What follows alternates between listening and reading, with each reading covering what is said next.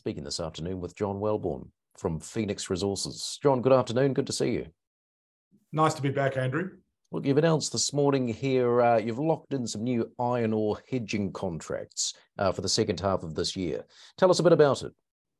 Well, we've locked in all the way through to the end of the year, December two thousand twenty-three, which means that Fenix can look forward to absolute certainty on a significant portion of our current run rate of one point three million tonnes per annum of high-grade iron ore from the Iron Ridge mine you can see behind me in the Midwest of Western Australia. Uh, we're hedged fifty thousand tonnes a month to June, to the end of this financial year, uh, at a price of one hundred seventy-three Australian dollars a tonne, and then thirty thousand tonnes from July to December. Uh, so uh, that's, uh, you know, fifty thousand tonnes is just under half of our production. Uh, so it's great in these high iron ore price environments to be locking in a big margin. Well, that's what I was going to say. I mean, given the, the buoyant pricing, why have you decided to lock in? Well, it's just a prudent uh, um, risk management strategy. Uh, we've been effectively bringing our costs down. In fact, we've just published a half year where our peers, uh, Rio Tinto, F M G, B H P, uh, actually inflated their C one cash costs by twenty percent across the board.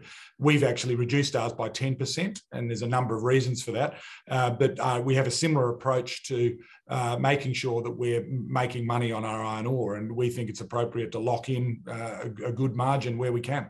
And I suppose just as far as operations and production, how are things on site? Great. So very consistent. We've been operating at uh, one point three million tonnes per annum since inception, and uh, a very efficient uh, mining operation behind me run by Chris Tuckwell.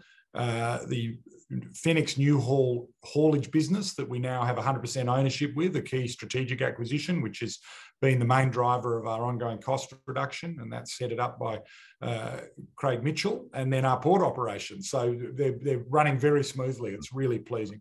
And anyone familiar with Fenix Resources will know there's a big focus on dividends. Uh, but what about growth plans? Well, we'd like to do both. So, look, uh, shareholders have been enjoying a very generous dividend policy. The, the policy uh, dedicates that we'll allocate between fifty and eighty percent of our net profit after tax uh, to shareholders as a fully franked final dividend. And in an environment of high iron ore prices, we've demonstrated that uh, we can uh, do that quite generously. And uh, we raised fifteen million dollars to build the mine, and we've since paid fifty million dollars in dividends, and we'd love to do the same. But there are opportunities for us to grow. You, you asked about our operation that's running really well. We think we're capable of more, and we're looking around for opportunities to do that. And you've been with Fenix since uh, close to the end of twenty twenty-one. Why would you urge investors looking for exposure to iron ore to take a look at Fenix? Well, we're nimble. We've, we've, we're currently trading on a dividend yield of about twenty percent, uh, and we've got massive opportunity. It's a really exciting area in the Midwest. Uh, we've bringing, we're bringing our costs down. We're exposed to positive uh, commodity prices, uh, and the profits that we're generating, generating now, uh, shareholders can immediately enjoy. But I, I, what really excites me is our potential to grow. Good to speak, John. Thanks for your time.